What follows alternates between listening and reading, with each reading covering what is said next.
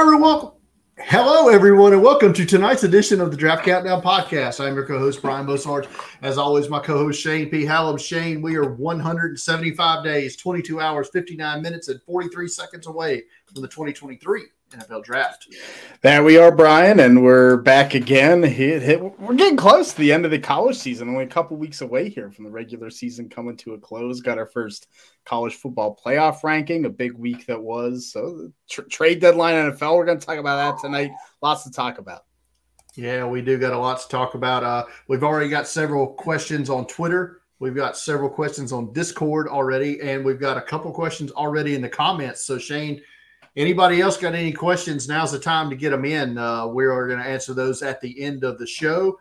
And as always, if you're not a member of our Discord, we ask you to do so. Uh, go to the uh, in the top right hand corner of the toolbar there. Uh, click on join the Discord and have fun with us, uh, especially like I said during game days. We always have a good crowd in there talking talking football.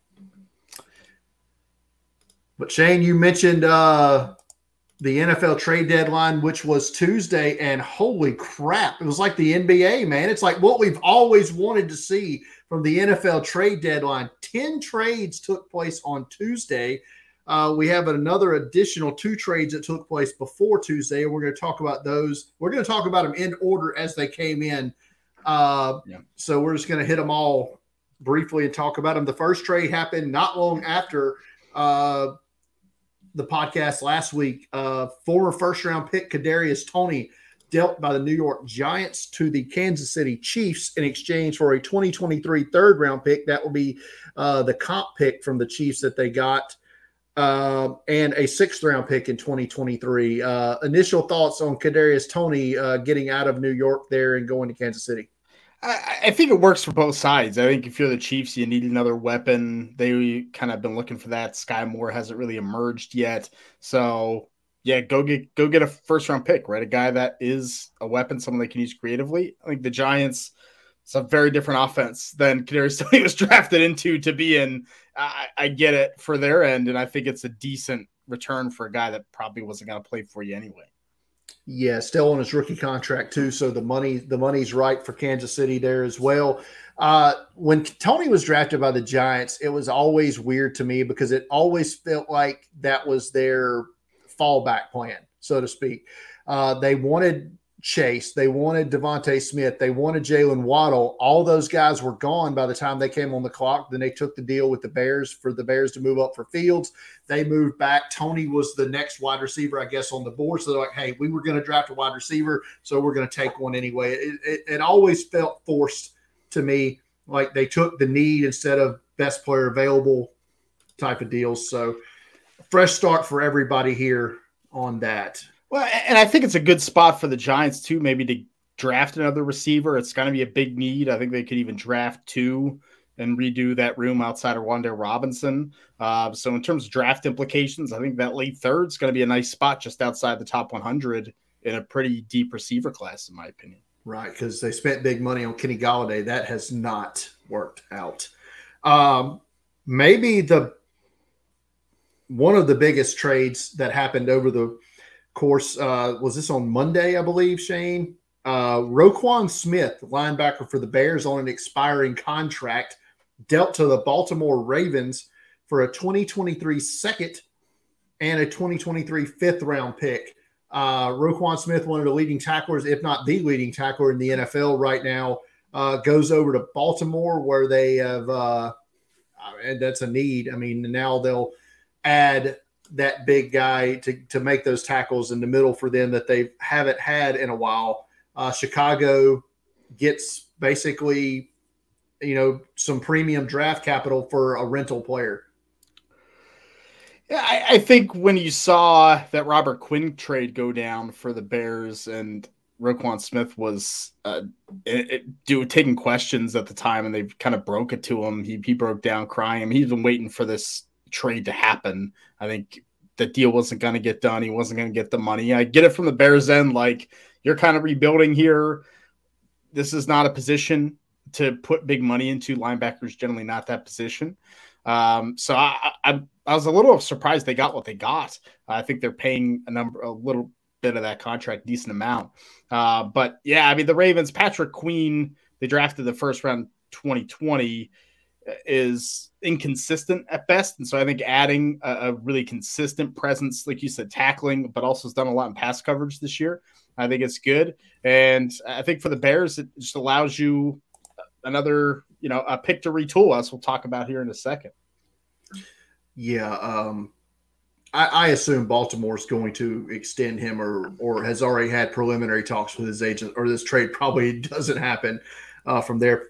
Uh, a trade that kind of surprised me a little bit, Shane. Uh, Minnesota uh, acquired Lions tight end TJ Hockenson. So the interdivision trade here. Uh, they also get a 2023 fourth and a 2024 fourth that becomes a fifth. If I read this correctly, a conditional fourth that actually becomes a fifth round pick if the Vikings win a playoff game don't think I've ever seen that before. That you actually are lose a draft round for winning a playoff game. I'm guessing the Vikings would gladly uh, gladly do that. Uh, Detroit gets a 2023 second and a 24 third. So Detroit is loading up on the picks. Uh, I think we know why. we we do though. Uh, Dan Campbell said today that they would have traded him if they were six and one. So a little slap in the face to Hockenson, I guess. like, hey, like we were we were moving him either way, and, and TJ Hockenson said he expected to be traded, not to the Vikings, but he expected to be traded at the deadline. So uh, this had to be brewing in the works. I'm surprised because we didn't hear really anything. I I did not expect it, but um, Irv Smith went to injured reserve. You know, right after that trade, they knew that he was going to be out for some time. Pretty big need. Uh, that's an important aspect of this offense. So I, I get it. I mean, Hockenson, when he's been healthy, has been productive. I think this is fairly cheap for a, a decent tight end. Tight end can block for a first round pick. Um, and you know, I, I, get it from the Lions, and like you're not winning anything this year. You can find a tight end. Uh, so so I kind of understand it and just gives them more depth. I you know I think pick wise for the Lions, I I know we you and I have talked a little bit like oh you know maybe they're they're not going to draft the quarterback. Maybe that's a little overblown but they they're just gathering picks just in case. I feel like they need to move up at some point in this draft or two. Maybe it's not the top of the first, but at some point they need to move up for a quarterback. I think they they have as much as almost anyone other than Seahawks to do it. For a team that doesn't need a quarterback, they sure are acting like a team that needs a quarterback. Fair. Um, this one hits close to home for you, Shane. Our next trade up here is, and we kind of talked about this uh, off air last week. Would would this trade happen? Uh, Chicago has acquired Steelers wide receiver, former Steelers wide receiver Chase Claypool in exchange for a 2023 second round pick. Uh, and this is this is the Bears pick, and it's not the pick that the Bears acquired from Baltimore uh, days earlier in the Roquan Smith trade.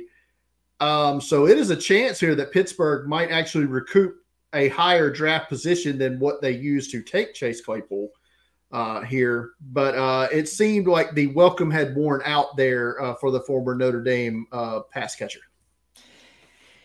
Yeah, I'm happy with it as a Steelers fan. Uh, I think Chase Claypool has a lot of talent that has shown through at times. It's shined through, but it's never consistent. You know, drop passes. There's some maturity concerns and off the field things. Nothing like super bad, but um, just he, he, didn't really have a spot. Like George Pickens overtook his spot, and they were trying to plug him in the slot where he didn't fit. He just, just didn't fit.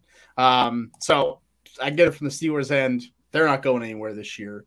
Uh, for the Bears, I think this is interesting, and I want to get your take if you like this deal for them because I, I, can, I can see both ways. I feel like it's a lot to pay, especially their pick instead of the Ravens pick. Um, but especially for a team that's probably not going to win. They're not winning a Super Bowl this year. They're probably not making the playoffs. Um, but I also see like, hey, we want to develop Justin Fields. You got almost nothing on that offense outside Darnell Mooney. Let let's get a big receiver he can throw it up to in. Let him develop. Like I get it from that end. I probably would have saved the pick and drafted Cedric Tillman. Uh, drafted someone there instead. But maybe it's you know kind of equal. Um, but yeah, I think I think for the Steelers, this gives them a lot of flexibility now in in the draft to have a high, you know, a couple high second round picks. Um, for a team that needs a lot on defense and a lot on the offensive line, this is this is good for them. I mean, this is the price that the Bears have paid basically to get their quarterback. They had to give up the capital to do it, and therefore couldn't use the capital that they would have had to surround said quarterback with weapons. So it's it's kind of the chicken before the egg situation here, but I think this is a good move for the Bears. Uh, Claypool has at times showed that he can be a high volume uh, production receiver in the NFL. So I think it's a good trade for them. Uh, Shane, I think Miami has said that uh, you know what, uh, we're, we're, going all in, and and they've gone full uh, full Les Snead here and said f them picks. Uh, Shane, uh, they give up a the their only first round pick they have now, uh, which was San Francisco's that was acquired in the Trey Lance uh, trade a couple of years ago. They also give up a 24 fourth round pick and running back Chase Edmonds. Uh, they acquire uh, pass rusher Bradley Chubb, who I also expect will be getting extended by the Dolphins at some point as he's in a contract year, and a 2025 fifth round pick. Uh, so we were, we we talked off air, you know, the 2025 picks on the move now, Shane. But uh, Bradley Chubb, first off, how do you feel that he helps Miami, you know, get to the playoffs this year? And then we'll talk about uh, uh, the draft picks. I, I, think he helps them for sure. They they drafted Jaelan Phillips, who I think is a little bit hit or miss as a pass rusher. Chubb is a player I think has not quite lived up to expectations. A lot of it's been injury related. So when he's healthy and he's in there, he's going to help the Dolphins defense. And their defense so far has been built on good coverage to create sacks. Now, if you have the pass rushers and the good coverage, right, great things happen. I think this Miami Dolphins defense is pretty good, and and they just needed that last piece. So I understand the offense is, is zooming. They, we'll talk about some other deals they did. I, I think the Dolphins become really intriguing with uh, with Bradley Chubb there. I do too, and I find it. Uh, this also for Denver, by the way, they're trying to recoup picks here that they gave up in the Russell Wilson trade, which that obviously uh, that's not not not really working out for them right now. Uh, but Let's talk a little bit about uh, quickly because I saw a, a, graphic for this. The picks they acquired from San Francisco in the Trey Lance trade, Miami has turned into Jaylen Waddle, uh, Bradley Chubb, and Tyreek Hill. That's pretty good. now it's come at a cost of a lot of cash, but I mean it's that's that's a pretty good haul uh, for for that. So Miami uh, doing it right there. Yeah, and, and you see on the field how Tyreek Hill and Jaylen Waddle have affected this offense. Like one thing I like about the Dolphins and Mike McDaniel was, it, and Tua even uh, in this offense, like get the ball in their hands and let them just do their thing. Like that's the offense, and it works. So yeah, get playmakers. They're the fastest team in the NFL. The it's funny. Are. That's what worked at Alabama. Tua had the four by one hundred relay team at the wide receiver position, get the ball to them quickly, let them get the YAC. And that Miami is like, Mike McDaniel's like, let's do that. Right. and it's working. Uh, this trade intrigued me, Shane, because Atlanta has moved Calvin Ridley, who's currently suspended uh, from the NFL for gambling, uh, to Jacksonville. Jacksonville acquires the currently suspended player. In exchange, Atlanta gets a 2023 fifth round pick that can become a fourth if he's reinstated by a certain date. I don't I don't think that was re- that date was released. Uh, they get a 2024 fourth that can become a third if he reaches certain playtime goals, and a second if Jacksonville extends his contract.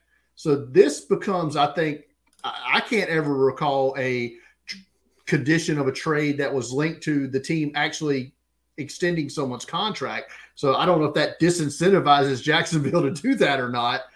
But um, that I mean that pick, like it says, in 2024. So this is a great trade for Jacksonville if Calvin Ridley can go back to playing the way he was, because you've got to get Lawrence all the help he can get because that he's not looking so good right now.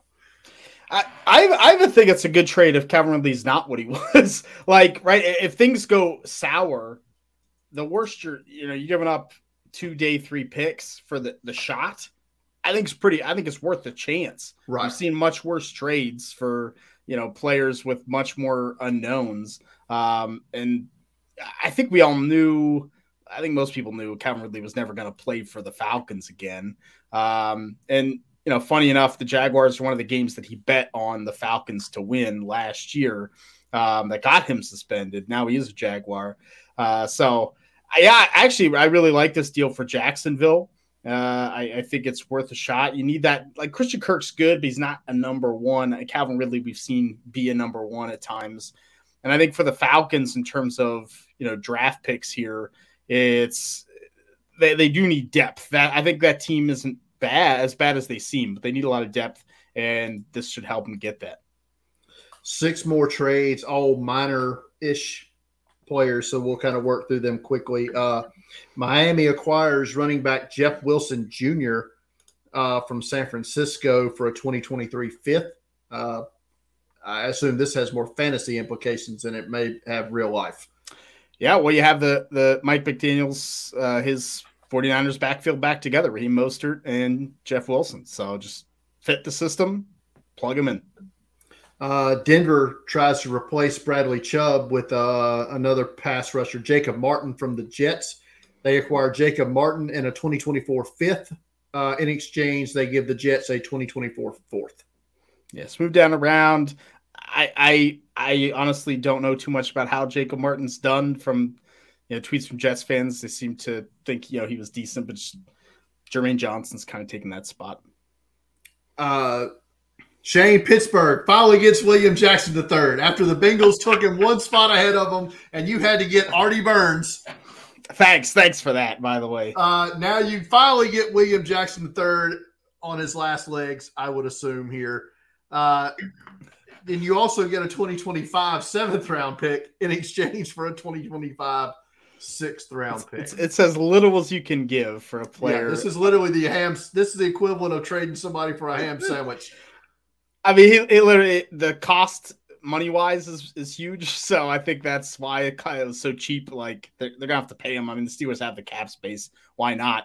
Um, not a good year for William Jackson, but he is has been good at man coverage, and that's what the Steelers play. Can't can't get much worse. So uh, I'll, I'll hope hopefully it's Joe Haden all over again. That's my hope, I guess. this one's kind of an intriguing uh, trade here. Buffalo acquires Nyheim Hines from Indianapolis in exchange for Zach Moss and a 2023 sixth round pick. That is a conditional pick. I'm not sure what the condition is here. I assume it's playing time or something. I, I, I like that for the Bills. I think it says a lot about James Cook not being a great pick. Um, you know, he he's he's still, he caught a nice pass the week before, but he's dropped some passes. He just hasn't looked good. Like Nyheim Hines is who you want James Cook to be. Just so like, we're just going to go and get him. We're going for a Super Bowl. You know, we can't have time for this for this uh, running back to learn. Maybe, maybe, maybe next year James Cook will be ready for this, but he's not right now. And this it's it's we've got a lot invested. So yeah, I get that. Uh, Hey, former Gamecock Rashad Fenton, cornerback, uh, traded from Kansas City to Atlanta in exchange for a conditional seventh round pick. Um, this this is more of Kansas City's uh, corner room has improved itself to the point that Fenton was expendable. Atlanta has a need. Let's let's just help each other out here. And Buffalo um, acquires, I'm assuming, a depth piece here at safety, Dean Harlow uh, from Atlanta for a 2023 seventh round pick. Yeah, so I'm, I'm just glad there were so many trades, and it was fun. It was a fun, fun day. 20 minutes of trade talk here, Shane. Uh, we got to there. But now let's talk about some college football shenanigans. Um, with some injuries, and we had some uh, some injuries this week to talk about. None more so than uh, Georgia edge rusher Nolan Smith, a torn pec uh, no All Star game for him. No combine for him. Maybe, maybe he gets a, one of those close to the draft workouts. It's it's tough. I, I think I think it hurts him. Um, you know, we were talking about his potential top 10 pick, maybe one point top five pick. I, I think he still could be a first rounder. Like you said, he'll, you know, the medical will be good. Oh, we got, we got that question in the chat from Steven. Yeah, I, I think he'll still settle into the first round, maybe even be a late first steal because I, I think he's an excellent player. Um, I don't think he's going to have like like the drop that David Ojabo had into the second round last year. Uh, I'm with you. I think it's uh, but but it just goes to show you that the uh, the draft countdown uh, website graphic it, it, curse is real. It is it is a real thing that exists. Yeah, right. so uh, we are the new Madden curse. Uh, Garrett Williams, uh, corner, who had been picking up a lot of buzz from Syracuse, uh, as a potential second, third round uh, player, tore his ACL uh, this past weekend against Notre Dame, and he will miss the obviously the remainder of this season, and he probably will not have any workouts as well should he enter the draft. Yeah, it, it's it's tough. I mean, he was he, he was pretty high on my list. I dropped him down. I, I still think I need to drop him more. I, I almost expect him to go back to school, and him and Duce Chestnut, the Syracuse secondary is pretty good. So uh, it sucks. Uh, injuries are just the worst thing about football for sure. Yeah, no, no doubt about it. Um, and then let's see, we had um, well, we had Brenton Cox, so we're going to talk more about him, and uh, we got a, a question on Twitter, and we'll get more into Brenton Cox's effects on his draft stock. But just quickly, he was dismissed from the Florida uh, team over an incident uh, allegedly, and like I said, we have no corroborating. This is just from source uh, a source uh, allegedly punched a Georgia player uh, during the game and was suspended. I'm guessing there was other issues at play here, and this was maybe the last straw type of deal with the new coaching staff. Uh, but he has opted to enter the draft, uh, becoming the second player so far that has declared uh, that we know of, uh, but joining Brendan Evers from Oklahoma State defensive lineman. So Brenton Cox uh, out. Like I said, we'll talk more about him later, but just want to bring it up. And eight Michigan State players suspended Shane for an ugly incident in the tunnel. Uh, after the game, where they on video assaulted a Michigan football player uh, only one of the eight players that I could find were on our watch list, and that was safety Angelo Grose. But uh, so none of these players really draft stock as of right now uh, hurt by this, but just an ugly scene.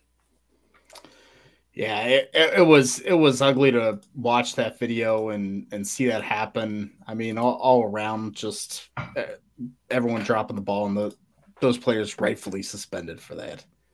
Right. And uh, finally, on the college news front, uh, Auburn has uh, inevitably finally fired uh, head coach Brian Harsin. We all kind of knew this was coming. Actually, I think we all knew it was coming before the season started, and then yeah. Auburn completely went in the tank. Uh, followed that up. Um, he's owed fifteen point eight million dollars half of which Shane they have to pay out in the first 30 days after this is I'm telling you, man, fired college ball coaches. That's that's the ticket. That's the way to. That's the way to work to, up to, enough to yeah, get fired. get fired. Uh, but, um, Auburn has paid out between Gus Malzahn, Brian Harsin, and defensive coordinator Kevin Steele. Auburn has paid out, or will have to pay out, forty-one point five million dollars for coaches to leave. There you go. Tuition well spent, right? Uh, so, well, I'm guessing this is coming from one or two guys. Fair uh, enough. If you if you live in the state of Alabama, everybody knows the one guy it's coming from. Uh, the, the interim head coach makes me feel old, though, right? Right. Oh, Cadillac Williams, yes, the interim head coach there. Uh, we scouted him as a we, draft we did. Uh, I saw him uh, play at the Senior Bowl. Uh, I think it was 2004. That that sounds right. I, would have to look that up. Uh, 2003, 2004. Um, uh, I have a friend who blocked for Cadillac Williams uh, at Auburn. Um, also blocked for Ronnie Brown and Brandon Jacobs for a little bit of time too. So that's a good resume uh, yeah, if you're a fullback. Yeah. um, yeah. So quickly, uh, Shane, we've heard by now some of the candidates for the job. Who would you like to see as the next head coach of the Auburn Tigers? who would I like to see, or who should they hire? I think are two what, different things. But let's let's uh, let's do a little bit of both. Yeah, well, I mean, like I, I want to see Deion Sanders. Like let, us let's, let's do it. Like let, us do it. Send it would be in the SEC. Uh, you know he you know he would talk trash uh, and those guy in those uh commercials to Nick Saban. You know, be those commercials would end. there would be no more jo- joint Aflac commercials anymore uh, if that was the case. I can almost guarantee that. Oh my goodness! But I mean, like that would be fun, right? That would be pretty fun. Not is who, who I would like to see them hire, I think that might actually be the best guy for them to hire. Yeah.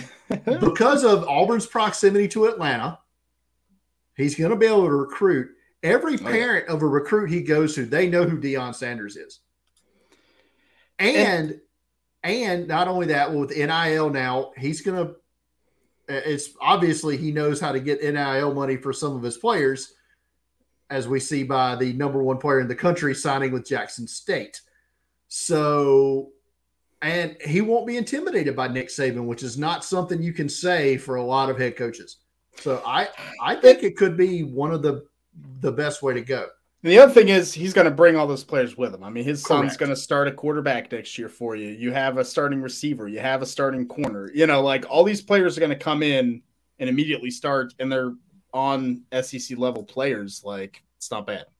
It sucks for Jackson State, I guess, but you know, I mean, th- that's the game now. That's the game. Uh, a couple of other coaches I've heard rumored. Hugh Freeze, obviously, is going to come up. Another guy who's beat Nick Saban as a head coach uh, has a bit of a uh, problem with uh, moral fiber, so to yeah. speak. Um, but oddly, I thought it odd yesterday, and, and uh, Thor Nystrom uh, pointed this out. When the day started yesterday, Jeff Grimes, offensive coordinator at Baylor, was listed at plus 1100. Close of business last night, Jeff Grimes was plus 100. Yeah on the boards. Now he also is a former coach at Auburn, so as well has coached there. So something to keep an eye on if if that sort of logic. Uh, I I I bet it's him. That would be my bet if I would bet. Could be, could be. All right, Shane. Let's actually get into we've 30 yes. minutes in now. Let's get into the meat and potatoes of the program here. Week nine has come and gone, and uh, we uh, watched a good chunk of games last week. Uh, offensively, I'll start here. Uh, best player I saw last week, uh, and this was probably his third best game of the year. if you look at, at his game logs there, Pitt running back uh, Israel Abanikanda, 26 carries, 127 yards, three touchdowns against North Carolina. He's already gone over a thousand, had six touchdowns and 300 plus yards rushing against Virginia Tech earlier this season. Um, this guy doesn't go down on the first uh, first contact. He is a he is a grinded out guy. Um, I don't think he's got that top gear speed. He's not Devin uh, Achane or, or anything, but uh, I think there's a role for this guy at the NFL. Maybe not next year. I don't know if he'll enter the draft next year as a, only a third year player, but um, I was impressed uh, by his balance and uh, ability, like I said, to get the yards after contact. Yeah, he, he's had a great year. He wasn't even the starter coming into the year for Pitt, and Rodney Hammond went down week one, uh, and Abanikanda just went off. I mean, I, I really liked him coming in. He's helping my college fantasy football team. I'll tell you that much right now. Um, who stood out for you on that offensive side of the ball this week?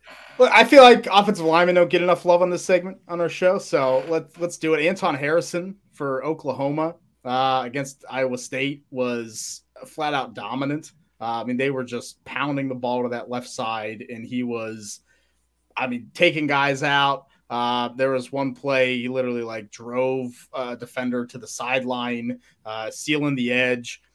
I wish we would have seen Will McDonald on that side more. I think Iowa State smartly was rushing him from the other side. Um, so you know, but but even when they played when they went against each other, Harrison got the better of him, other than one holding call.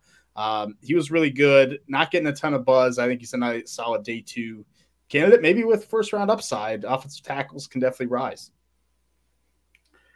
Um, my defensive player this week that caught my eye was uh, Isaiah Foskey, the edge rusher from Notre Dame. Had a good good game against Syracuse. Really, uh, really took Matthew Bergeron to task. There, their left tackle had a good work against him. Three solo tackles, two for loss, had a sack.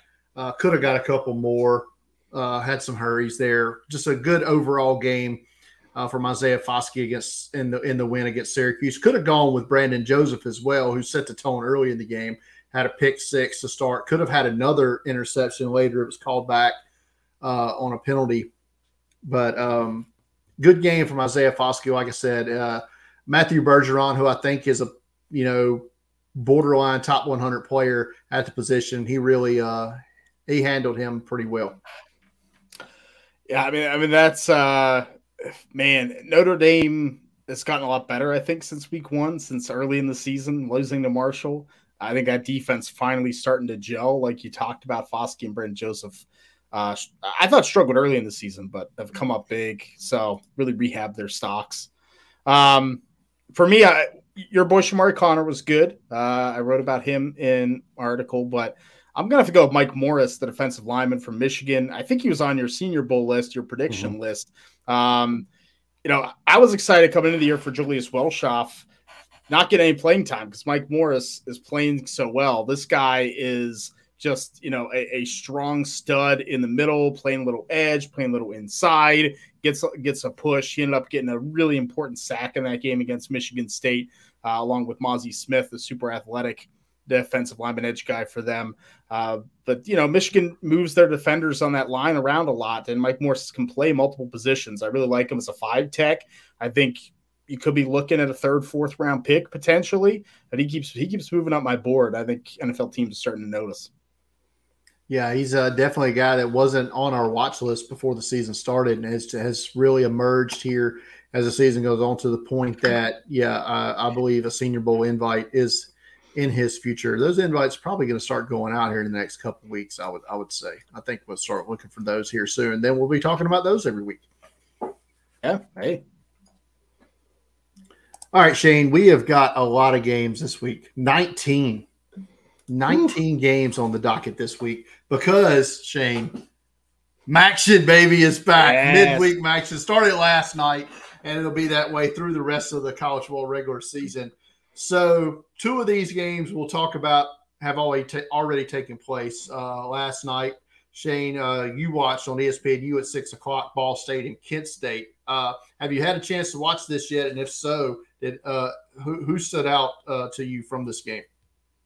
I did. I did watch this game. It, it was a fun back and forth uh, action game. Um, Kent State running back Marquez Cooper stole the show for me in terms of draft eligible players. Uh, he had 32 carries, 168 yards, and a touchdown. And if they would have just stuck with him, I think they could have won this game, but ended up losing to Ball State, who's running back uh, in their own right was pretty good. And then uh, receiver Jay Jackson for Ball State really impressed with him. Great production from his end. So um, a, a, good a good MAC game there. Sounds good. I'll have to uh, to watch one watch those two teams at some point here before we uh, are all said and done. Uh, last night uh, I haven't watched this game yet, but um, 6:30 p.m. last night on ESPN two Buffalo at Ohio, Ohio. With the big win last night, uh, but we have no Ohio players on our watch list. I'm adding one. I watched this this this morning, and I, their quarterback is going on this list. Uh, I mean, it, he was phenomenal in this game. So, um, so you're telling me watch Ohio's quarterback is what you're yeah, telling me? Yeah, take take a look. I want to see what you think because uh, Kurtis Rourke was lighting it up uh, against Buffalo. NFL passes. I mean, it was crazy. Is isn't his brother like in the CFL right now, getting some NFL buzz? Yeah, yeah. So um, okay. Nathan Rourke, yeah um, Buffalo uh, James Patterson linebacker. There, uh, his brother Jaret Patterson. I I don't know if he's still with the Commanders or not. Um, was a good running back there until he tested poorly. Uh, tonight, Shane on ESPN two, you are watching Western Michigan at Bowling Green. Um, normally more buzz around the Broncos program there, but I, I don't know that any of these guys stand out to me immediately as you know draftable prospects. Uh, I've heard a lot of good things about Bowling Green tight end Christian Sims, however. Yeah, he, he's he's a talented athletic player. Finally getting a, a, decent amount of playing time there for Bowling Green, so he's definitely on the top of my list. Um, he's playing in this one. Yeah, Western Michigan, um, a, li- a little bit tough. I, I, like Sean Tyler, their running back, as a potential undrafted free agent type. Um, but uh, yeah, yeah, just a, a couple maybe late round free agents in this one. Uh, tomorrow night, six o'clock on CBS Sports Network. I will be watching UTEP at Rice, and basically because uh, Nino talked up Luke McCaffrey last week on the in the comments on the podcast, so I'm like, okay, I will watch this guy, see what he's got, uh, along with their edge rusher Ikenna Enechukwu, uh, fifth year player, uh, and I know Praise Amaewhule, uh, UTEP, their edge rusher, is a guy we've talked about before in the past. Yeah, I'm interested to see what you think of uh, Luke McCaffrey. We'll see if see if you come back and you're like, yeah, man, this guy's legit. We'll see. They have a seventh year player on our watch list. Uh, look, that's always fun. Um, Shane going to the HBCU schools tomorrow night uh, on ESPNU at six thirty. Alabama A and M at Mississippi Valley State. Uh, Apparently, no Jerry Rice clones for the Mississippi Valley State team. Nobody on our watch list uh, for them. But there are some intriguing wide receivers uh, for the uh, Alabama A&M Aggies out of Huntsville.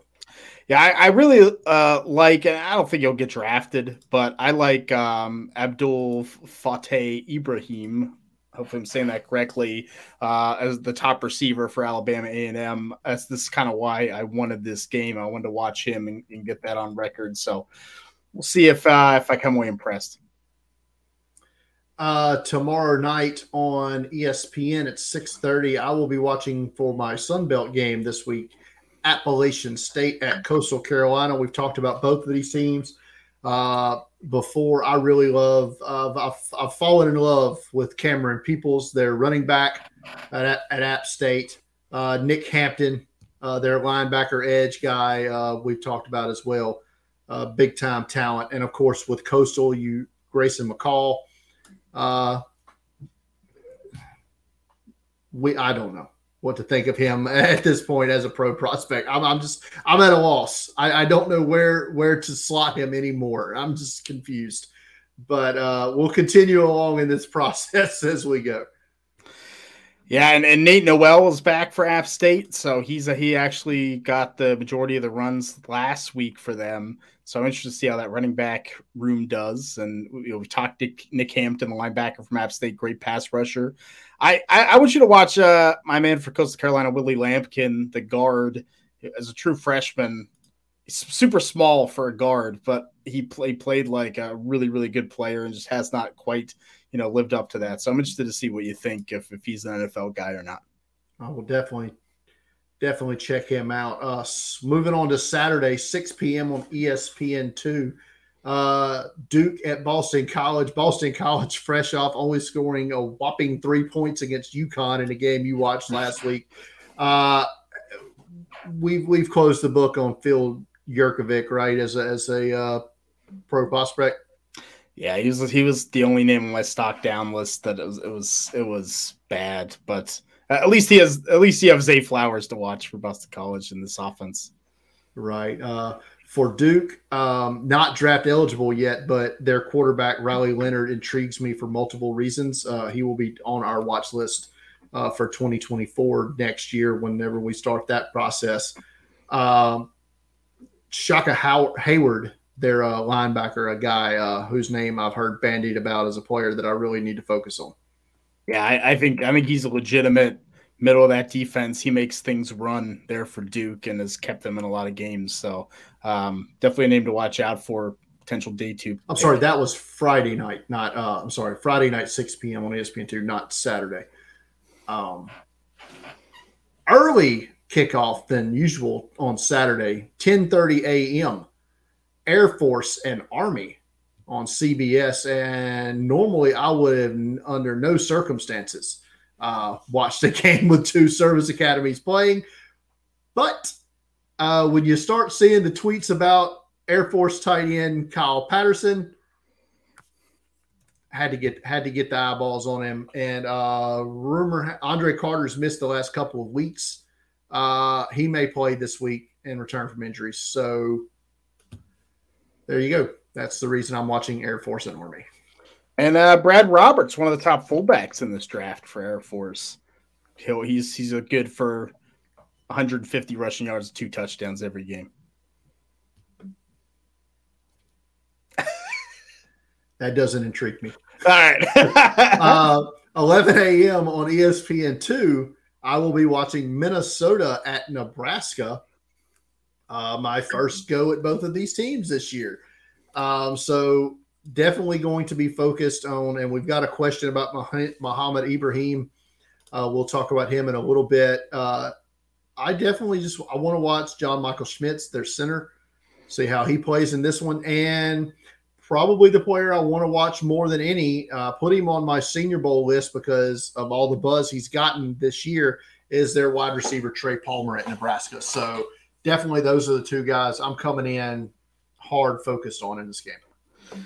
Yeah, and then Trey Palmer, I think he has a top top ten PFF graded receiver for all college football this year. Um, you know, pro, we'll see if Casey Thompson plays. Uh, I think it'll heavily depend on how this game goes. If he doesn't play, Nebraska's in trouble. Um, Minnesota safety Tyler Nubin's getting some buzz this week as well, so a player to look out for might might be rising up, and that All Star Game circuit could help him uh, as well.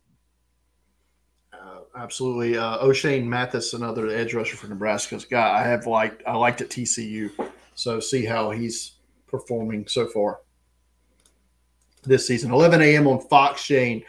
Uh, the rare non Ohio State or Michigan game on Fox at 11 this year. Uh, Texas Tech at TCU. Um, TCU undefeated, feels a little spurned by the College Football Playoff Committee, ranked below one loss Alabama, despite you could argue a better resume than them and Clemson for that matter. Um, we, both talked about. I, I believe we're both under the feeling that Max Duggan or Duggan, good, co- great college quarterback.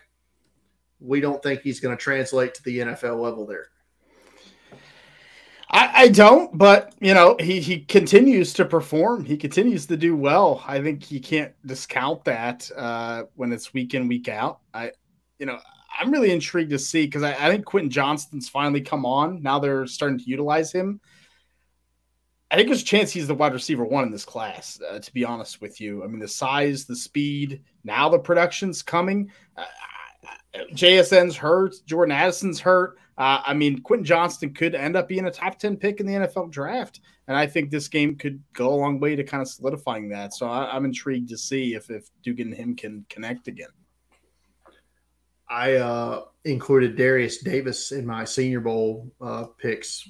Pure speed guy, I think, has a chance uh, to really show off down here. We've talked about Texas Tech a couple of times uh, now uh, Tyree Wilson. Like I said, let's see how he uh, he handles himself in this game. Uh, he's another that has come on this season big time. Yeah, yeah, he, he's he's good. He's definitely a top 100 player, and uh, I like their punter, Austin McNamara, as well. Uh, 2 p.m. on ESPN Plus, and when I saw this, I could not believe this game was on ESPN Plus. Yeah, uh, Baylor at Oklahoma. This just like I said, just odd that this game is streaming and not on, you know, linear television here. But uh, you mentioned Oklahoma's offensive tack or offensive lineman uh, in, in the in the list earlier, so we'll definitely be watching him again this week. Uh, Baylor, we've got a question about Siaki Ika, we'll, we'll talk about him a little bit later as well. But I'm also a big fan of Connor Galvin, their offensive tackle. I thought he's uh, been impressive. Yeah, I, I, think he's good. I Baylor has a lot of those kind of day three picks. Jacob Gall, the center. Uh, I, I, think you know they have some decent players there. I mean, Oklahoma, we know always has a lot of talent in that room. Um, I think the running back Eric Gray has put himself in the drafted category. Jalen Redmond, the defensive lineman, I like as maybe an early day three pick, some penetration. I really want to see Marvin Mims, the receiver for Oklahoma ha- he's he's performing. I mean, he's statistically, but he's not the biggest. He's not the fastest guy, and I, I just keep moving him down my list. But maybe this can be a game he impresses me against the tougher defense. Uh, 2.30 p.m. on Big Ten Network. I will be watching Michigan State at Illinois. Uh, you watched Michigan State last week against Michigan. I have not watched the Spartans this season. I have watched Illinois, and we have talked a lot about Chase Brown and how great he's been. Uh, Devon Witherspoon, their corner, has been really good this season. Um, so for Michigan State, like I said, I have in the past been a big fan of Quavaris Cap, uh, their linebacker. Want to see him this play. Jayden Reed, their wide receiver, as well. So those are some guys I'm looking forward to seeing in this game. Like I said, first game I've watched Michigan State. Yeah, I mentioned Jacoby Windmon last week, and he, he had a pretty good game against Michigan as well. Um, and I also highlighted in my article from Michigan State Keon Coleman, the receiver. Big, long, fast. Uh, probably not going to be in this draft, but he is eligible and is a player that um, I, I, think could show out and be a, a decent draft pick in a year or so. The World Series is not going so well for me right now, Shannon. Uh, we got to go back and forth here, so that's how it goes. Yeah. Uh, 2:30 p.m. Saturday on the ACC network. Shane, you will be watching Syracuse at Pittsburgh. Uh, I watched both of these teams last week, um, so we've got a question uh, about Pitt defensive lineman Calijah Kancey.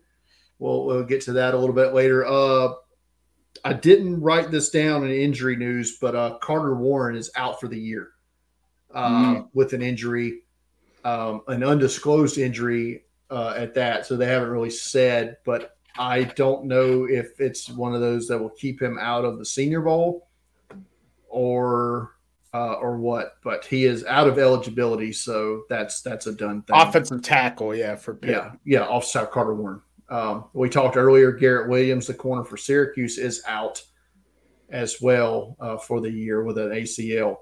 So, uh, any anything that you're really looking forward to seeing in this game? Any matchups? Uh, maybe Baldonado against Bergeron type of could be a good matchup to watch. Yeah, I think it's interesting because I do like Bergeron. You mentioned I I have him as as a day two guy. I think you know you mentioned probably in that top 100 mix. Um, and Pitt just has a lot of day three players. John Morgan the third, another edge rusher, along with Ball, uh, Habakkuk with Baldonado um, SirVocea Dennis, their linebackers. Like, I, you know, I'll see how that goes. And of course, um, of course, Sean Tucker, the running back for Syracuse, is. I think this will be a good game for him to get a ton of stats here.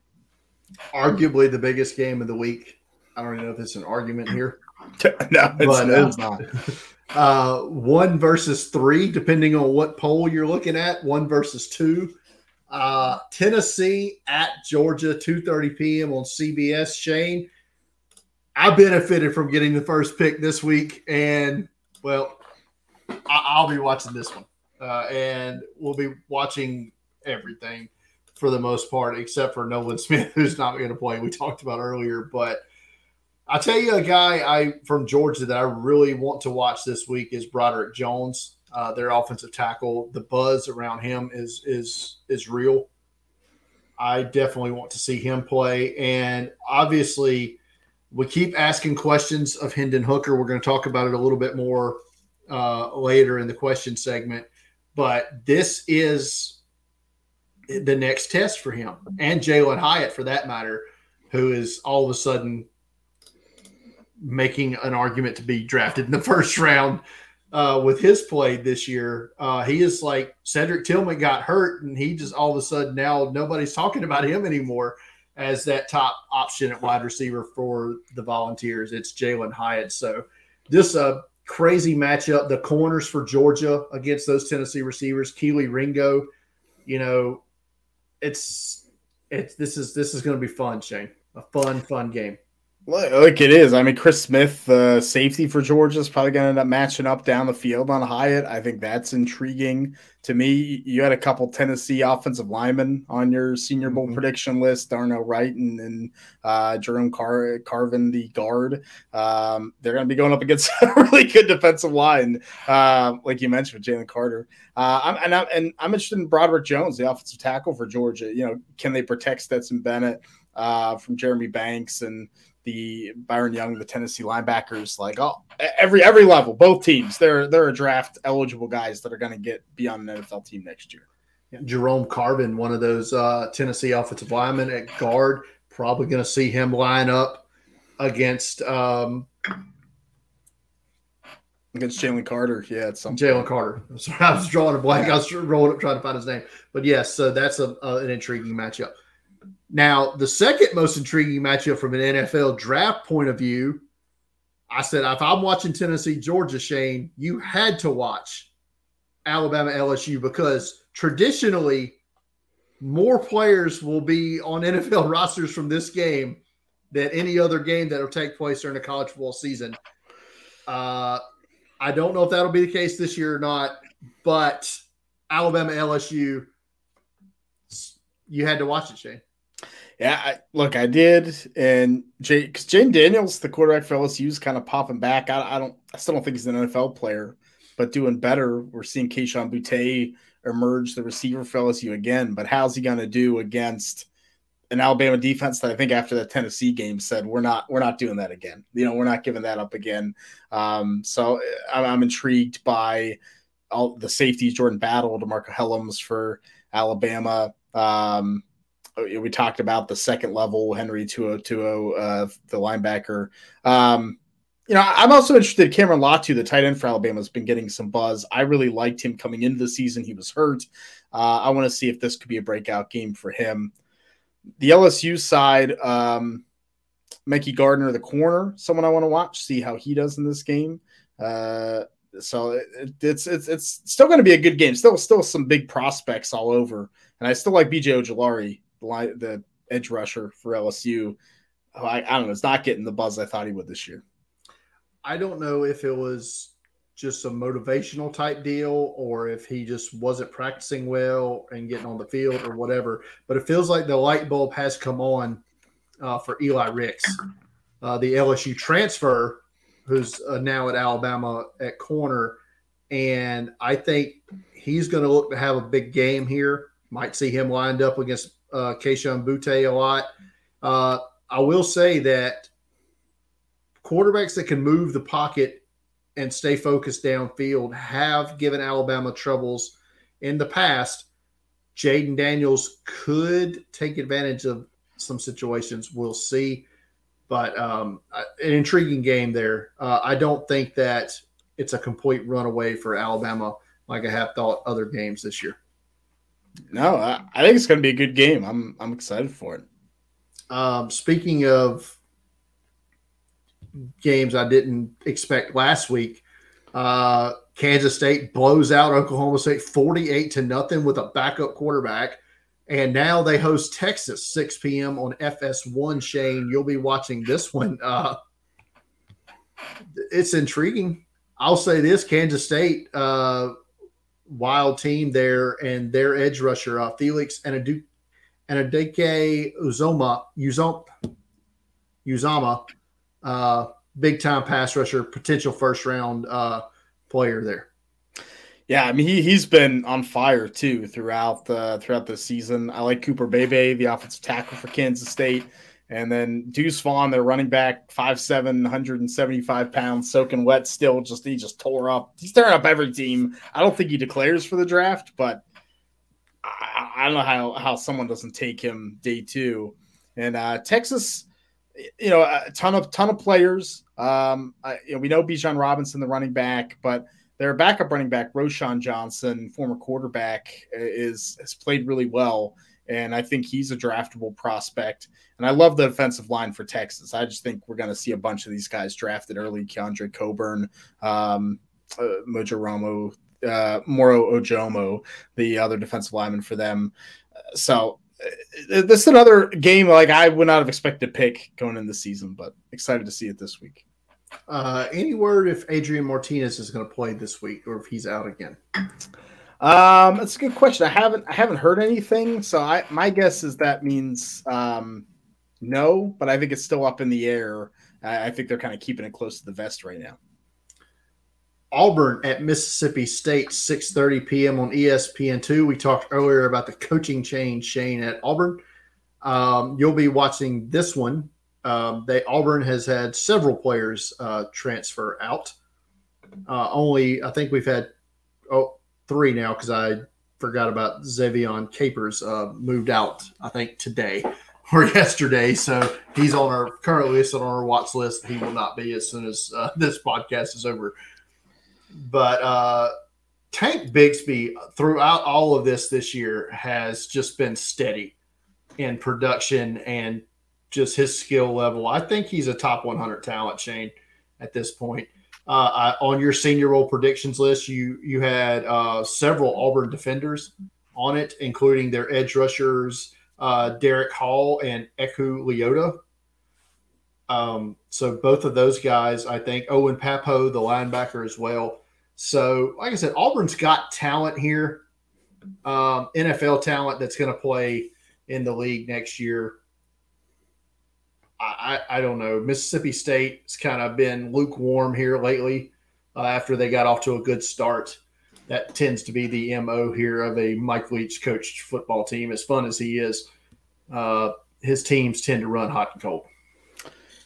Yeah, they do, and, and it's always tough in, in the SEC. Yeah, I've banged the table for Manuel Forbes, the corner from Mississippi State. I think he does well. I, I, you know, I think Auburn has a good game. I think you know, Harsin maybe was holding them back a little bit. We'll see what happens. I, I just hope for a fun game here. Um, six thirty p.m. on NBC. Shane. Uh, I feel like this game should probably getting more buzz, but it's not going to without being on TV at the same time as Alabama LSU and following Georgia Tennessee. But uh, Clemson at Notre Dame, uh, Clemson undefeated, uh, top five team right now.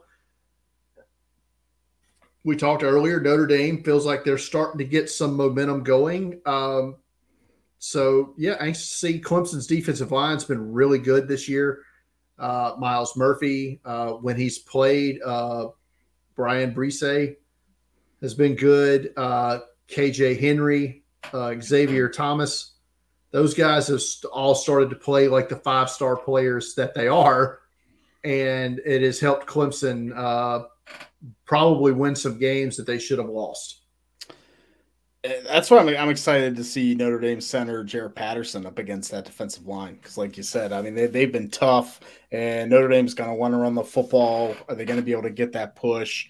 Uh, so it's intriguing. We talked about a lot of the Notre Dame guys already.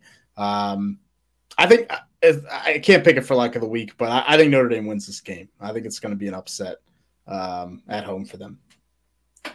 Uh, quickly, we'll go through this one Uh, because uh, at this point, I'm just going to watch South Carolina play every week now because it's easier for me. I'm going to watch the game anyway, so I might as well write about the game anyway. So it just it's become a matter of convenience at this point for me, Shane. But they're playing Vanderbilt. I haven't watched Vanderbilt this year. 6:30 p.m. on the SEC Network. There's my excuse. Uh, I wrote and tweeted a lot of vile things in the past week about the University of South Carolina. Won't repeat them here. You can go read uh, my uh, prospect rewind from yesterday at draftcountdown.com to see what I had to say about the South Carolina players from last week. Uh, Anfernee Orji, I think the best Vanderbilt prospect, probably the only one that gets drafted if I had to take a guess uh, from here. Yeah, yeah, I, th- I, think he probably will, but um, yeah, I, I, th- I, think I think this is a nice get right game for your Gamecocks at least. Get bowl eligible, man. That's that's that's all it is because it gets a bit dicier after this one if you don't. So yeah. go ahead and lock that lock that bowl game up and uh, see see see if I'm gonna travel anywhere. Uh, let's get to that lock of the week, Shane. We are in a rut, man. We've both We've both lost both games two weeks in a row here. It's not great. We got to get out. Got to get out of this, man. So I'm going with the, what we call a trend here, Shane. All right. So I'll pick a lock of the week here.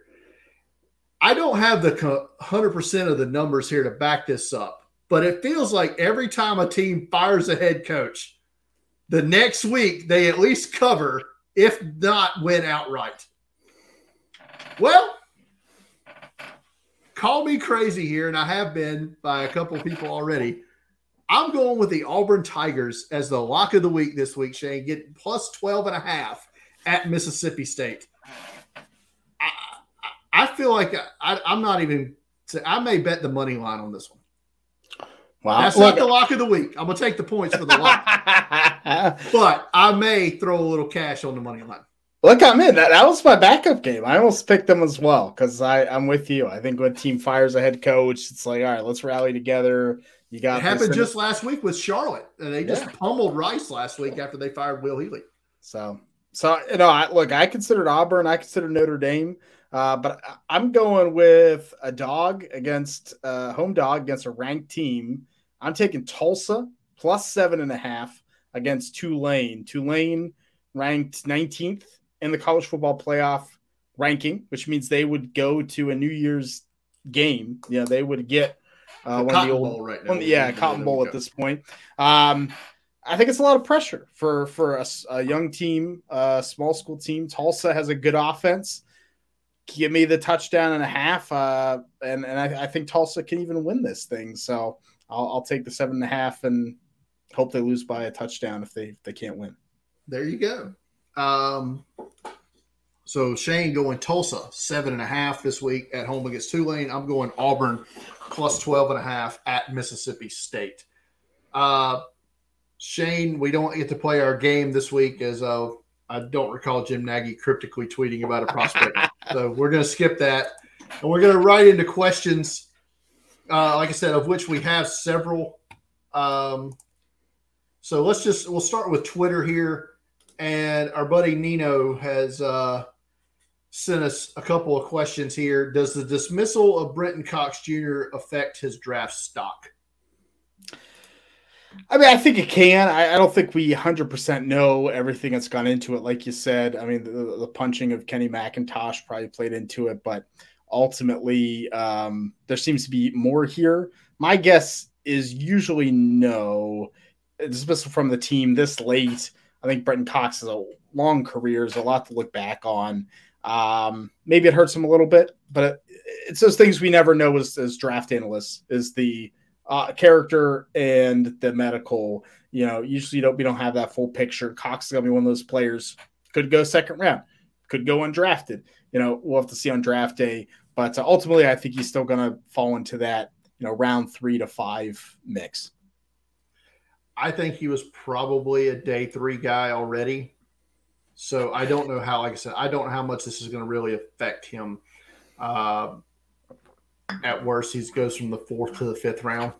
I mean, the money's not going to, his money's not going to get really impacted by this. I still think, you know, since he didn't do anything like arrest worthy, he still gets a opportunity maybe to go to the Senior Bowl, stuff like that. He'll be able to answer the questions down there with the NFL teams and, uh, you know, get it figured out. Uh, Nino seems sad. His boy Will Levis says, uh, well, he's uh, not had the best uh, three games here, uh, his last three games, and has wondering if he's fallen out of the top two rounds, uh, and if so, what does he need to get back in? I, I don't think he's quite fallen that far. Like, like I think some team's still going to take him. Um, you know, really, really, I think it's just the last two. I think the Mississippi State game and the Tennessee game not great for him. Um, the Tennessee game was bad. I mean, 98 yards, three picks. Yeah, I mean, it was it was it was rough. Um, I think the thing with Will Levis is it wasn't the stats that teams are intrigued by, right? It's the size, the, size the arm, it's the, the athleticism, arm. it's you know all these tools and this tool set. So as long I think as long as he bounces back, I think he could still be a first round pick. Now I don't think he's maybe the top five, top ten pick we were talking about. I think that's maybe out the window. But if you're a team pick in the middle or late first, I think a team could still take a, a shot on him. it's you know I left him off my Senior Bowl list because I thought he would turn it down. I, I don't think he turns it down anymore. No. I, and, and, and he might he might you know he's probably going to look the best out of any senior quarterback this practices. He's going to look good. Yes. Yeah. Because so. he's going to be one of the few. Like if anybody, if you have never been down to Mobile for the Senior Bowl, there's going to be at least one to two days that wind's going to cut, and they're going to want to see those quarterbacks throw through it. And Will Levis is going to be probably one of the few that's equipped to handle that. Uh, that'll be down here. Um, so yeah, just keep just get it figured out by the end of the season. Have a good All Star game. Uh, then you get you get back in you get back in the hunt. Uh, final question from Nino here: uh, Where does Mohamed Ibrahim ranks amongst your running back class? Uh, seems the injury is now an afterthought. Uh, Shane, I'll let you go. Yeah, it's a wild recovery from an Achilles injury. It's usually pretty bad. Um, and Ibrahim, the running back from Minnesota, he's he continues to just produce. Uh, he's had over 100 yards rushing and a touchdown every single game this season that he's played. Um, I still have him down pretty far. I mean, I, he's just slow and has has had the Achilles injury. I think it's just going to be tough to draft him you know, anywhere above round five through seven. So I think he's running back 21 on my board. Now I expect a player, a couple players ahead of him to go back to school. Um, so I imagine he, will move up by the end. But I think, yeah, late late pick, but might be one of those guys that hey gets a shot in the NFL and produces like we've seen some day three running backs do. I've currently got him at RB 28. Um, which will put him as a late day three, probably when it all shakes out on my board. But um, but I'm with you as well. I think there's a lot of I've got probably a lot of guys ahead of him that are going to return to school. So he'll he'll move up that way. I still think he's a sixth, seventh round guy on my board because of the injury and the like. Um, at Lord Luckin on Twitter asks, on what you've seen so far this season, who do you think should be quarterback three right now? This is pretty easy. It's Hendon Hooker, and I don't at this point I don't think it's even close. Yeah, I mean, after Anthony Richardson and Tyler Van Dyke both kind of imploded, uh, Hooker became my QB three and hasn't really looked back. I mean, he's he's he's the high he's he should win the Heisman right now. We'll see how the rest of the season goes, but he should be it. I think I think I bet on him to win the Heisman. It was plus like a thousand, something like that. So I'm hope hoping uh, maybe that he wins it. it. Really, it's the age and the system, right? That I mean, those are the questions. Do you want to draft a, a quarterback that's older than Daniel Jones, like we've talked about? It's 26. Do you want to draft a guy that's in a, in a mesh only system? I, I think some team will. Uh, let's go to the Discord where Sam asks, uh, "Where do you think are the best landing spots and scheme fit would be for uh, Pitt defensive lineman Calijah Kancey uh, to make it in the NFL?" I, I, mean, I think the obvious one is the Rams. I think Calijah Kancey's kind of undersized, good pass rushing defensive lineman. Hasn't had the season that I think a lot of people in, in Pittsburgh hoped. But you know, you have a, a Pitt defensive tackle, the best to ever play undersized, you know, and Aaron Donald sitting there like, hey, draft him, let him learn. Um, but I think as kind of that uh, that three tech, you know, let him rush the passer is ideal. Problem is a lot of NFL teams where uh, he might not fit. He might be a little bit of a tweener. Um, but yeah, I, would like that fit with the, one of the Rams like two picks they have in this draft. Uh, Sam also asked, which player can you see going in the top 15 that has the safest projection? Uh, I mean, the, I think the easy answer is Bijan Robinson, the running back from Texas, right? Like, I, I think he's safe. He's going to be good. Um, bar, barring injury, I think Bijan Robinson's going to be a good running back in the NFL. Now, I would have said that about Trent Richardson, I guess, so you can take that for what it's worth. Um, but I think Bijan's a safe pick. I think uh, outside of that, I might – I think I might go Michael Mayer too. Like as a guy that's going to stick around the NFL for a long time, Marcedes Lewis esque. I think those guys, both of them, will stick around the NFL.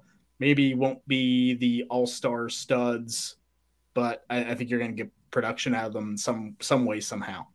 Yeah, Michael Mayer was the first first one I thought about uh, when I saw that question. Uh, it's just kind of that safe, safe player. Uh, let's move on to the comments section where our man G10 haven't heard from him in a while, man. Shout out. Uh, his questions. Uh, what do you think of Siaki Ika and Gervon Dexter? Are they potential first rounders?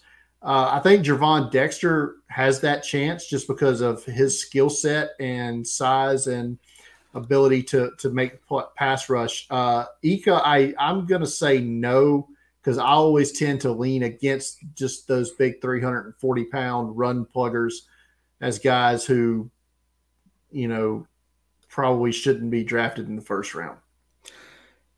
I, I agree with you. I think Dexter has the better shot to be a first rounder. I think unless Ika comes in and blows the doors off a workout, Jordan Davis esque, maybe not quite that level, but close, then maybe we could start talking, right? Um, I, I don't think he will. I think he's a good player. I think both are top 50 players.